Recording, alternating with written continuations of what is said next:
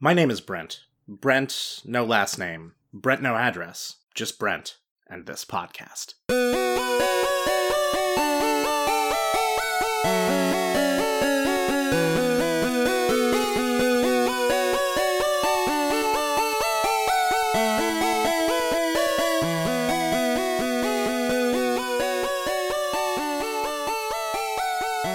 Welcome to Fandalites, the weekly podcast where Jenna and myself read and discuss every book of Animorphs in chronological order. This week we are doing Book 32, The Separation, in which, uh, on a class field trip to the beach, Rachel morphs a starfish and gets cut in half. When each half demorphs, they're whole Rachels, but with only parts of her personality. The book calls them Nice Rachel and Mean Rachel, but I'm gonna call them Mall Rachel and Knife Rachel.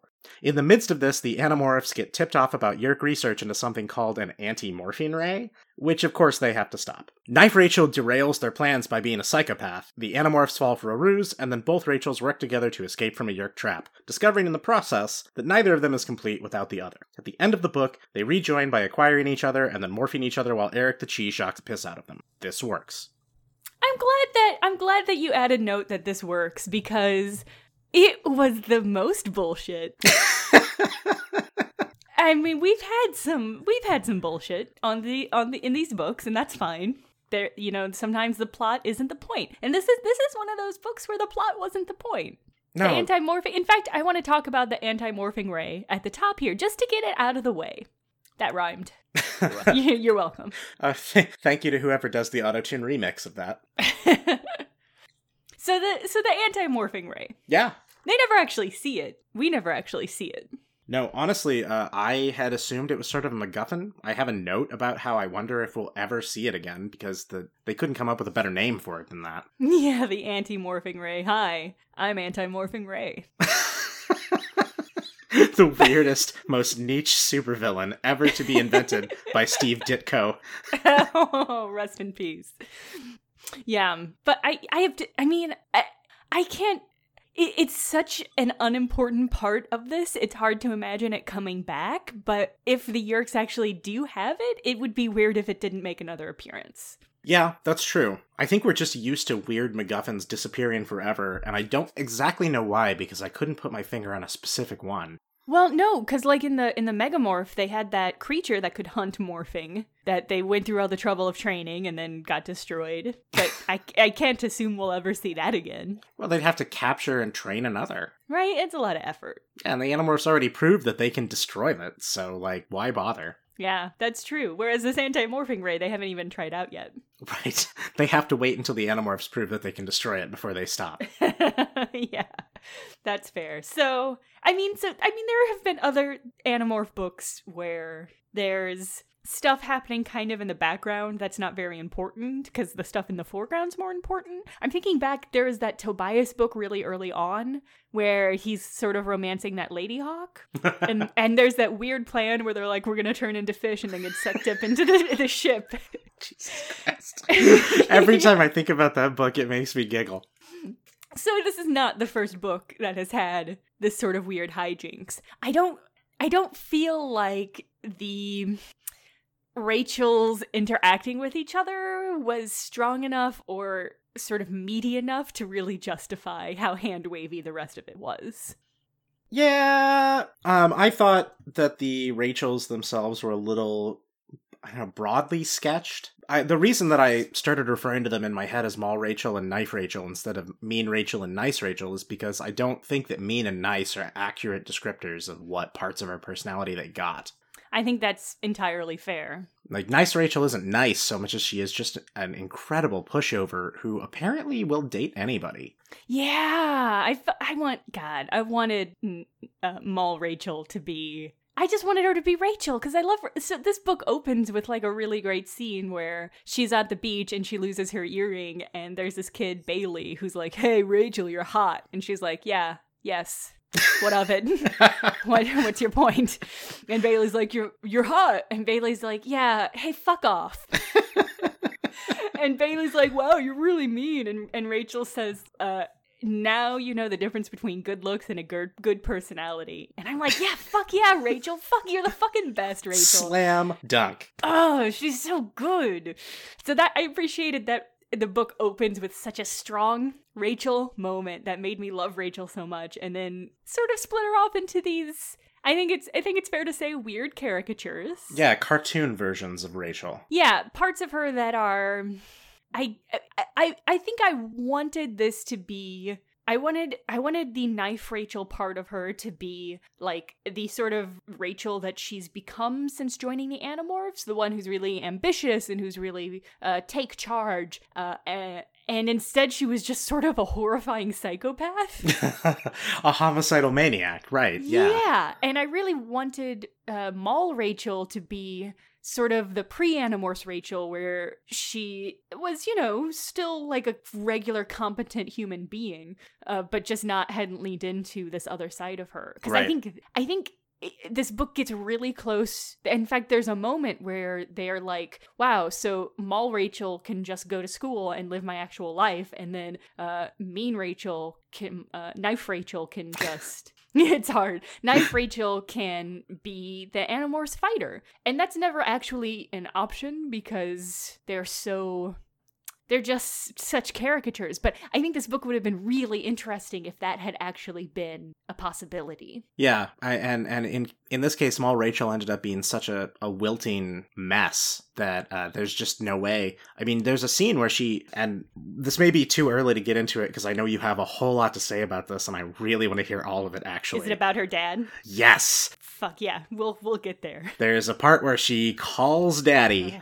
And, and is going to reveal to him the whole Animorphs conspiracy if he just looks her in the eyes Ugh. and tells her he's not one of them. Uh, and then she sort of gets scared away by Knife Rachel. But let's let's talk about Rachel's dad and how he kind of sucks. Yeah, I don't think he has sucked up to this point. Like it, he's sort of been like he's not been around as much. He got another job in another city, but it there hasn't been any indicator that he's been quite as embarrassingly shitty as he was in this book.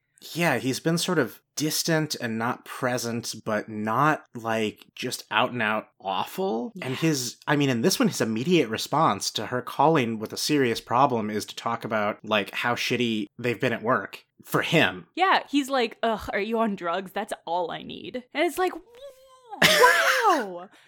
Yeah, and there's a part early on where Knife Rachel is like, um, my dad got me these gold earrings as a guilt gift for skipping one of our visitation weekends. And I was glad she said that because that's also what I thought, because there are no no good parents in the Animorphs.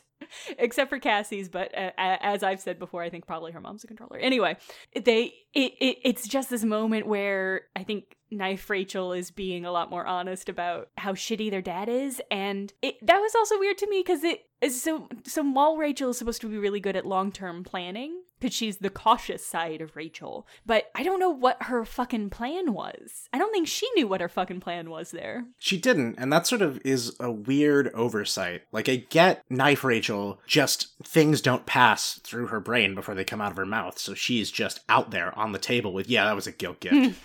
even though she's not like thinking about it. Mall Rachel, I don't really know what she expected to happen here because later on she's portrayed as much more intelligent than this plan makes her seem, but I guess she's sort of wedding herself with fear of being murdered by herself. So she may not be thinking entirely clearly at this point. We also have this weird moment where she's like, I've got to call my dad. I'm going to write a note to myself so I don't forget to call my dad while I'm reaching for the phone.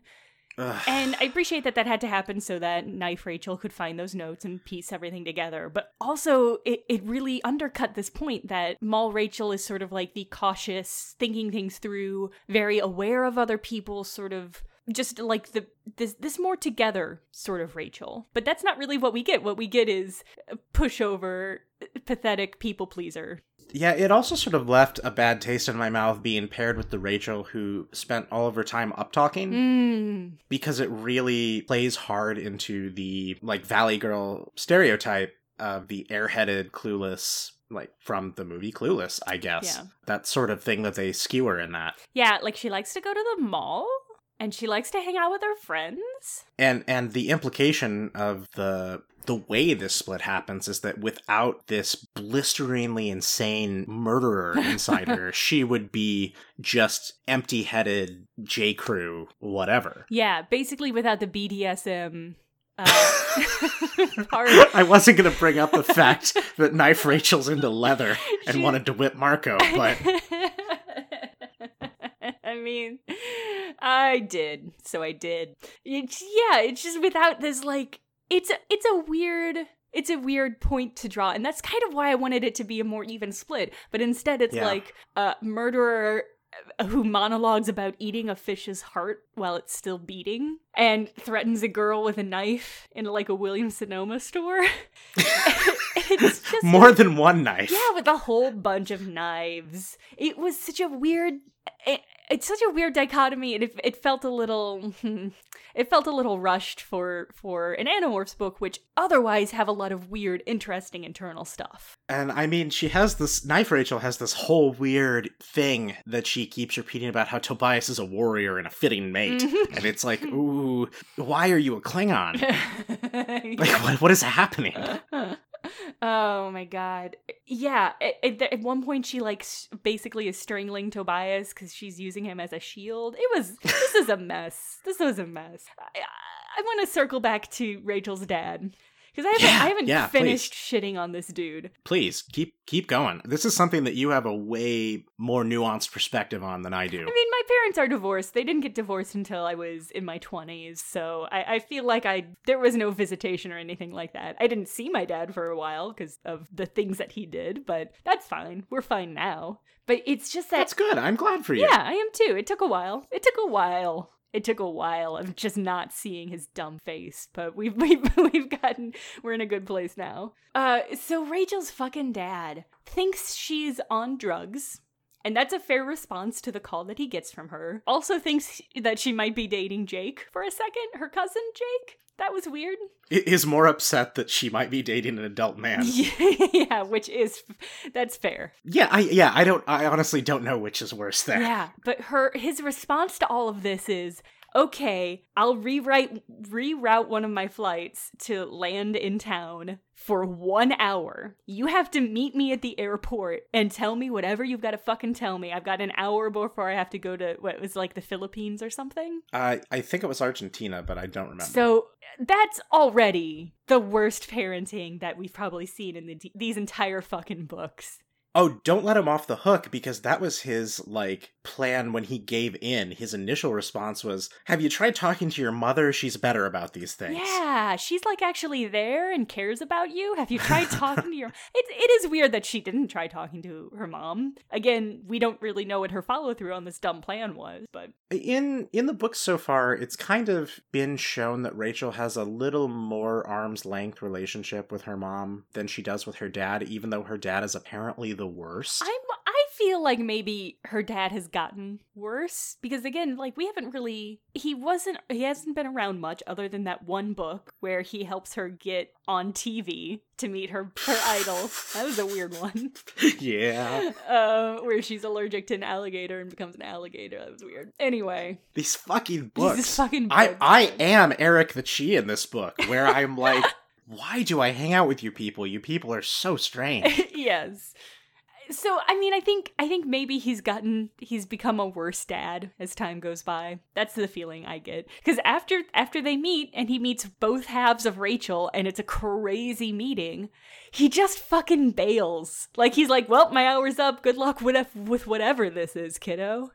yeah, and like good good job being completely schizophrenic in this airport restaurant. Where you were just allowed in. It is very much the 90s here. It's so the '90s. Good job being schizophrenic in this airport restaurant. Uh I got a connecting flight, so see ya. Bye. Yeah, and he just fucking bails. It's just the worst parenting we've seen so far by a long shot. Poor Rachel. I think you're right. He must have gotten worse because up till this point, it's been portrayed like Rachel has a more close relationship uh, with her father emotionally. Yeah. Like in terms of things she can talk about, but he's just, whew, man. He's almost over the top bad. It it's like he's got a completely new life with his new job in his new city, and he's just sort of left the girls behind him. Yeah, pretty much. I- I'm curious to see what we see of Rachel's dad moving forward. Yeah. Anyway, it was just sort of this. It, her dad's just so spectacularly awful. It, it it almost it was almost in line with the sort of very loose characterization of the Rachels. So that might just have been the whole energy of this book. Oh, like her dad also morphed a starfish and got cut in half, and we're seeing the shitty dad part of him who's obsessed with his career. Yes. and not the stay-at-home Manny part of him that that just wants to like paint Rachel's toenails and talk about boys. yeah, and be like a, a comforting father figure. an actual presence who's there in her life to discuss her feelings. Yeah. Yes, I think that's probably exactly what happened. This is as good a time as any to just mention that my new head headcanon is that Visser 3 once morphed to starfish and got cut in half, and then Knife Visser 3 immediately murdered Mall Visser 3, and that's why the Visser 3 that we see right now is so insanely murderous all the time and also terrible at plans. Okay, so you're positing a reality in which there was, for a brief moment, an up talking Mall Visser. I just really love Andalites. Like, I just think they're really cool. Yes, exactly like that. It makes shit square so much better with the Esplin that we see in the Hork-Bajir Chronicles. Yeah, I, although I think it's probably not a starfish. I think it's probably some sort of fucking weird alien species. A starfish alien. Yeah, right. Whichever one of the hundred animals on the Andalite homeworld can regenerate, who cares? The point is, he got cut in half. He definitely got the uh the good the the the wimpy Xander, confident Xander situation going on. Except one of them just immediately knifed the other one to death because that's what you do in Yeah. the Yeerk hierarchy. That is exactly what Visser 3 would do in that situation. So, yeah, I think that's that's good canon. Everybody's just a split of themselves. I mean, we we can get back to talking about Rachel's shitty dad in a little if you want. I don't know if I have anything more to say about that fucker. okay. All right. I, I mean I do I do want to make sure that we cover the fact that Knife Rachel flips the chair around at the airport restaurant and sits down to rap with her pops. That was so good. That was such a weird thing to include. It's just making me. Was there a time in the 90s when that was actually cool? Because all I can remember is the youth pastors doing that ironically. I feel like there was a time when that may have been a like a proto trope in young adult television in the 90s. Hmm, I can very picture. I can very much picture Will Smith doing it. Like somebody in Ghostwriter did it. and like maybe Shawn in Boy Meets World did it once or Okay, twice. Yeah. but very much like in Hellier 2018, it just makes me picture Knife Rachel being played by Steve Buscemi. Horrible. Horrible. so, but Hello, fellow teens. yeah, Mall Rachel is still just Rachel, but Yeah. Knife Rachel is Steve Buscemi. Uh, but when he looks in the mirror, he sees normal Rachel. It's very much a quantum leap style situation. Oh boy. Very good. Uh, so what I was going to throw out here is I think it might be a, fun little game to come up with what we think the other Animorph splits would be. Oh, like what their personalities would be if they were Uh-huh. split in half? Yeah, if they morphed starfish and got cut in half, what would the two that came up be? Uh, well, let's start with Marco. I feel like that's the easiest one. Oh, yes. Because Marco's already a kind of a split of himself in certain situations. Because there's one who is entirely unfocused and just makes jokes all the time. And I feel like the other one would be like the super serious and intense stratagem. Yeah, I, I think that uh, Marco would, like you said, definitely have jokester Marco and like completely amoral follow through. I can see the bright line between A and B. Marco, like uh, how Reed Richards turned into a villain in the Ultimate Marvel universe. Sure.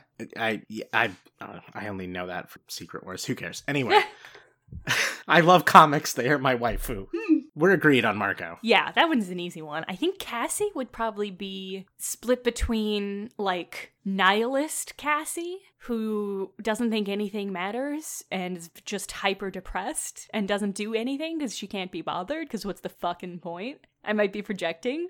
and I think the other half of Cassie is probably like so overburdened with possibilities and thinking through all the moral implications. She's the Chidi from from A Good Place, is Oh, basically yes, like yes. just too burdened with thinking of the moral possibilities to do anything. So that's interesting because my conception of Cassie Splits would be the one that is empathetic to a fault, so much so that she spends all her time apologizing for perceived injuries that she Mm.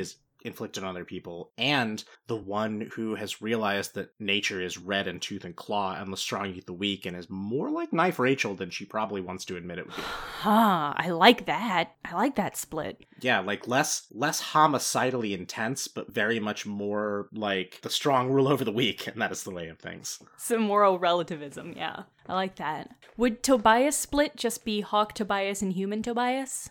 Well, obviously. Okay, good. like there's there's not even a there's not even a question there. I mean, unless he gets cut in three and one of them is Seek and Andalite Tobias. Oh, I like that. Yes, it's a three way split on that starfish. what about okay. what about Jake? Okay, Jake. Jake I definitely see being split into B-Ball 24 hmm. who who is this sort of just like dumb, goofy oatmeal vanilla kid who uh, really likes basketball and uh, doesn't really have a lot else going on personality wise, and like real charismatic manipulator Jake. Mm, like who can get people to do anything he wants without them knowing that he is the one convincing them to do it, but without necessarily any morality. Hmm. Okay. I think I like that. Yeah.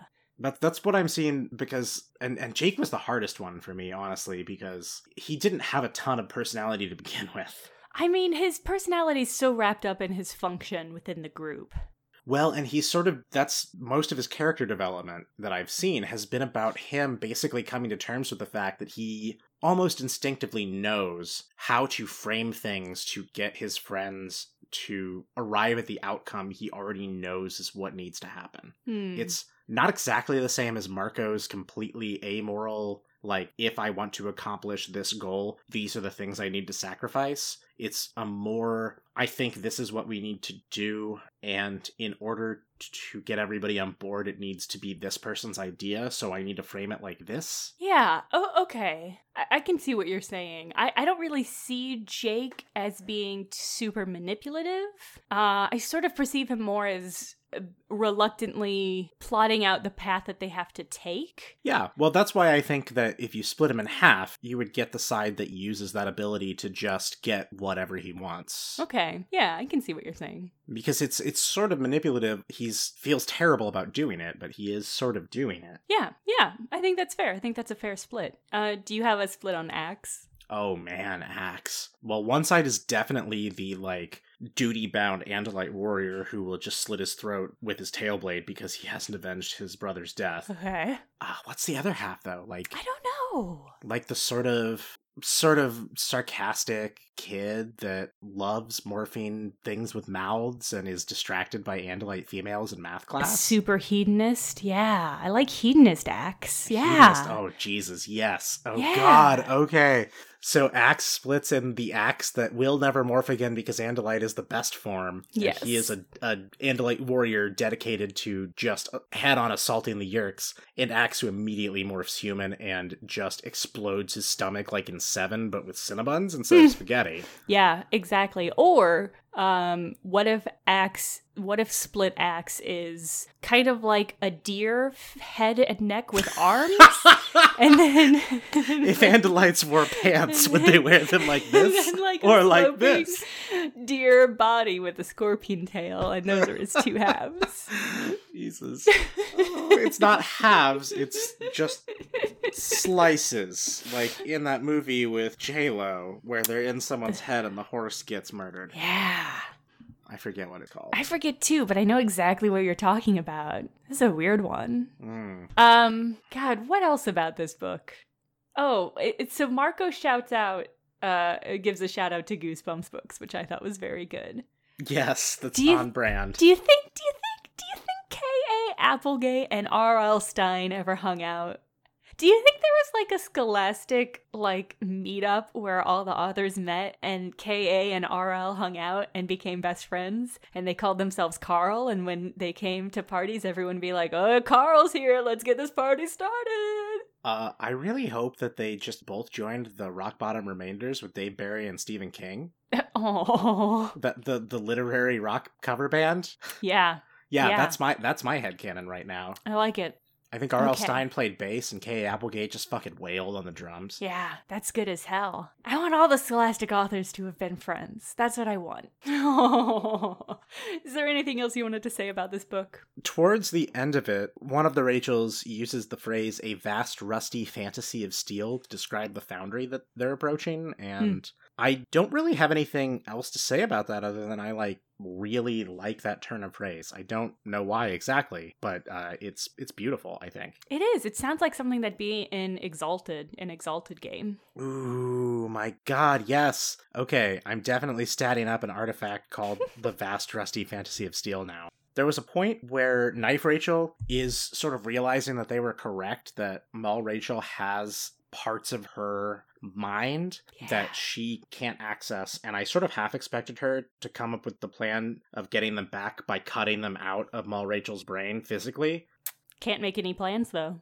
Saving grace. I also wanted to talk about how there's an attempt uh, in this book at one point to sort of, I think, I think it was on purpose and not just me reading into it, draw a parallel between Knife Rachel and Book 3 David. Oh, yeah. Yeah. Because when they're talking to Mall Rachel in Cassie's barn, Jake just sort of throws out, I assume that Knife Rachel is here and more spying on us, which implies a level of planning that Knife Rachel's not shown to be capable of later, but okay. Yeah. And that's obviously, you know, what David did. And she tries to straight up murder the cat before having a just rage spasm. Hmm. And that's once again an allusion to David just murdering that other bird. And I, I so I think there's an effort being made in this book to draw parallel between the dark parts of Rachel and book three David. There's a point where Jake says, You're doing what David did, and he's an athlete now, so you want to do this? Oh yeah, that's true. That's true. Uh, he does say it explicitly. I don't think it quite lands though. No, it doesn't. Rachel's too steroided out. Yeah, like everybody knows that Knife Rachel is not in her right mind, and either Yeah. is Mall Rachel. It's just that she's easier to bully uh, into doing what you want. But so yeah, I, I think there was definitely an effort to to make a parallel there. I think if the book was twice as long, it might have landed better. If if the Hmm. Rachel halves were shown to be a little more nuanced, but in the space that you've got with an Animorphs book, it's it just didn't didn't quite land for me. Yeah, they both go full these sort of stereotypes so quickly. Because at least in David, again, yeah, what you're saying, there there were three books, and you could have that sort of slow build. Even though I don't think the character characterization of David in those three books was a slow build so much as a brick wall in book three. Huh. Huh. Yeah, it, we don't even get that in this though, because like Knife Rachel is so immediately Knife Rachel, and Mall Rachel is so immediately Mall Rachel. it's it's real strange because Knife Rachel doesn't even retain the like ultimate mall knowledge that Rachel has been shown to have with all the back alleys and stuff for her. yeah, I like the idea that that's just part of Rachel's intrinsic planning, her long term planning skills.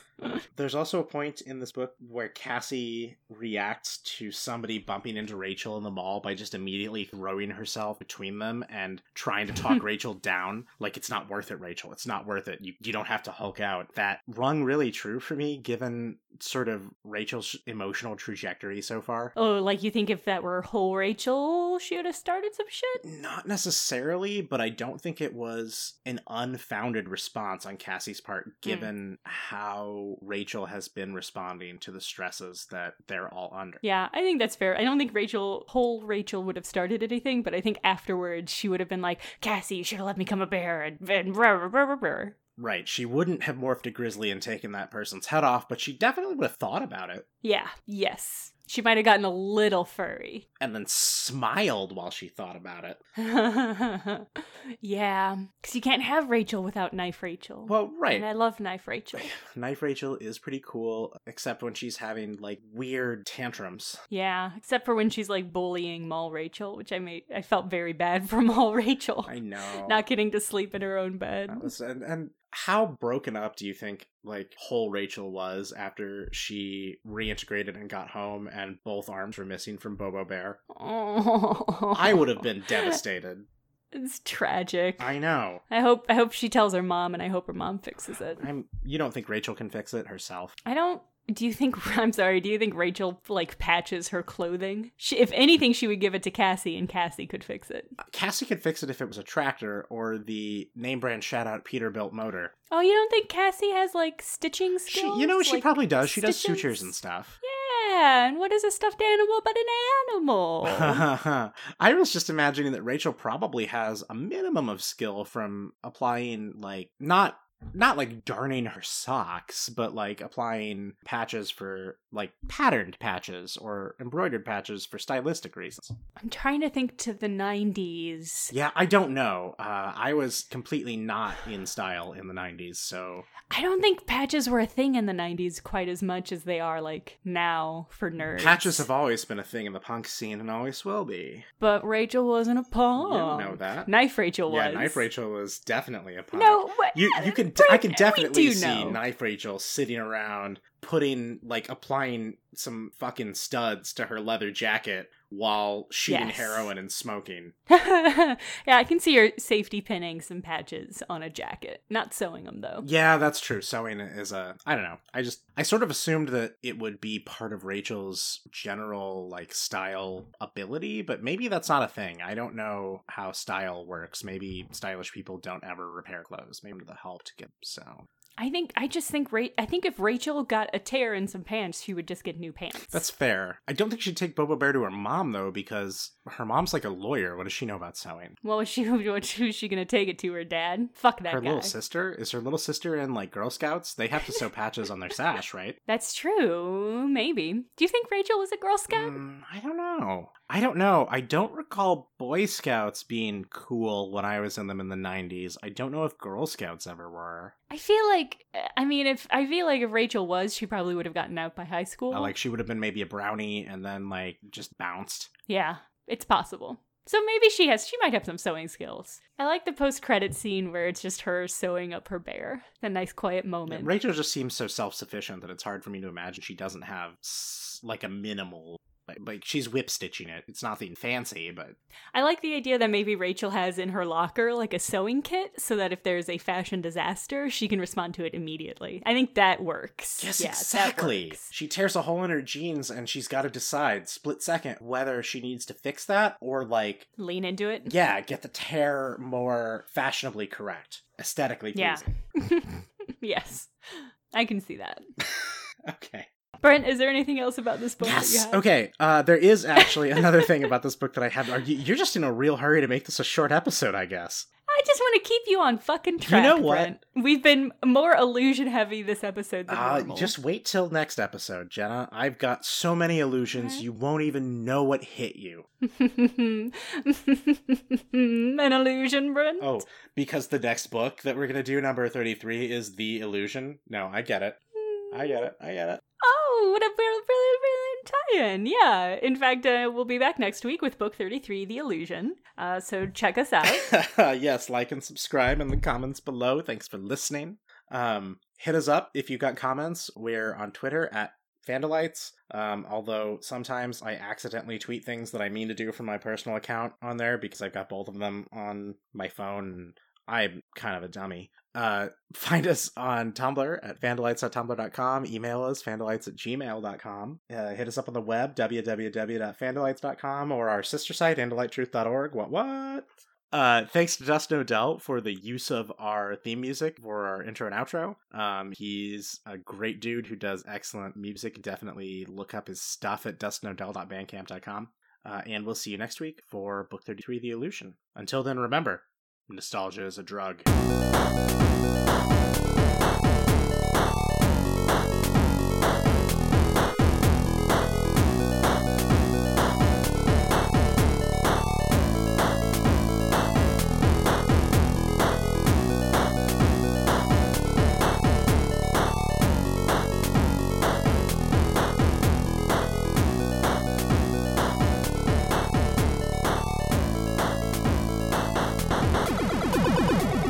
Each demorphs, they're whole. Uh, mm.